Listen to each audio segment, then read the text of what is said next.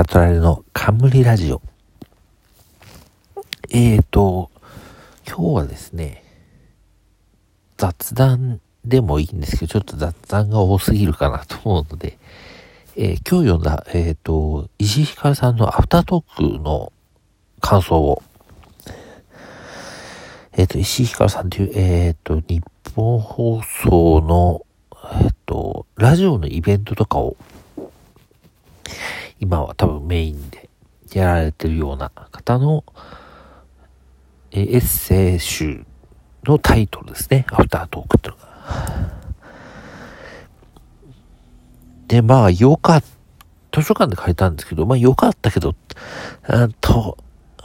買うほどかなって言われると、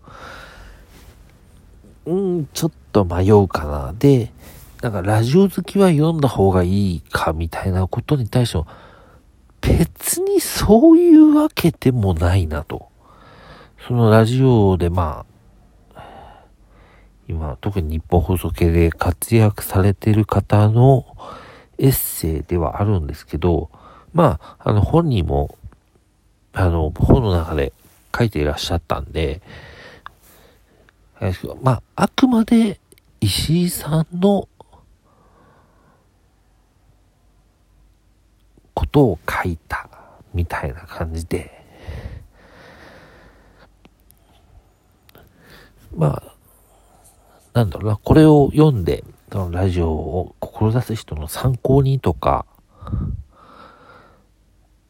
まあ、それこそビジネス書じゃないけど、あの、働く人の参考にみたいなところは、実はあんまりな、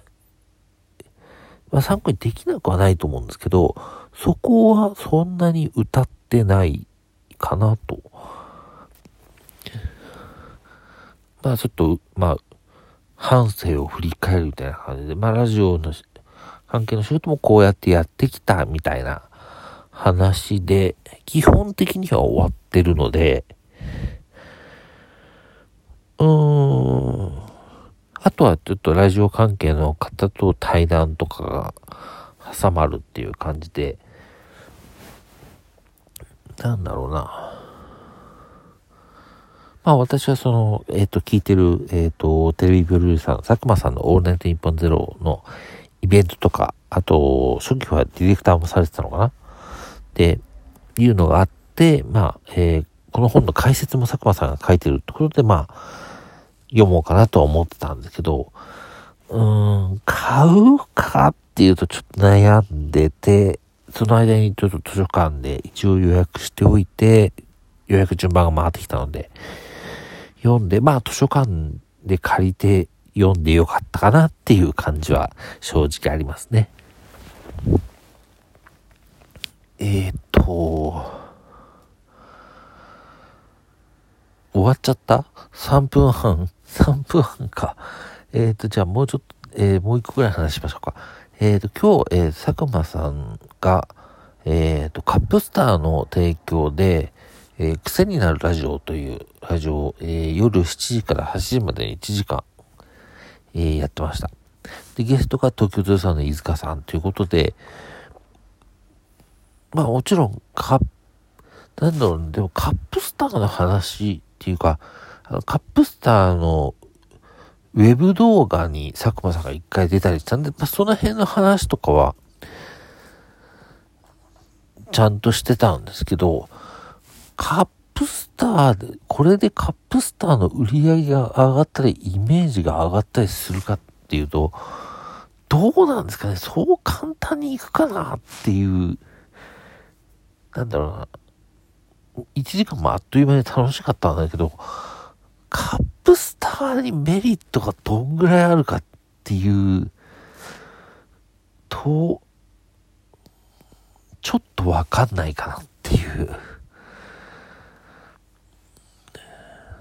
まあちょっと私はね、せめても、ということで明日カップスターを買いに行く予定ですけども、うーん、まあ多分、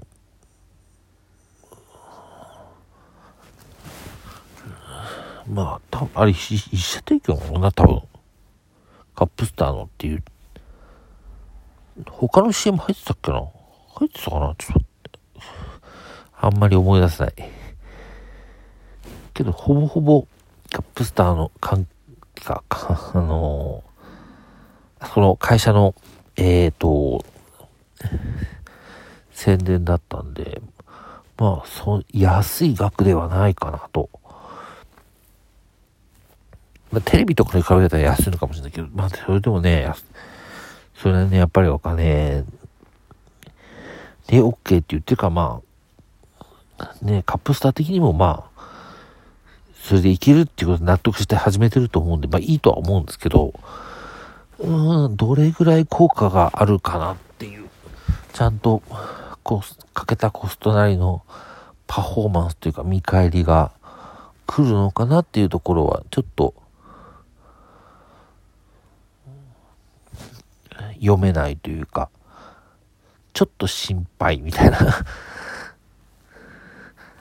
番組自体はとても面白かっただけにね、ちょっと、そこが、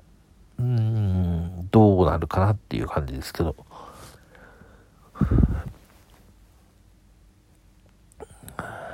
そんなとこですかね。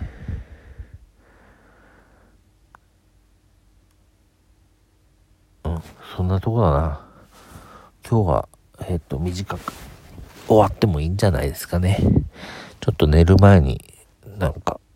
このまま寝るのもなんかあれだなと思ったんで、ちょっと喋っとこうかなと思ったので、喋、えー、ってみました、えー、今回も聞いていただきありがとうございました。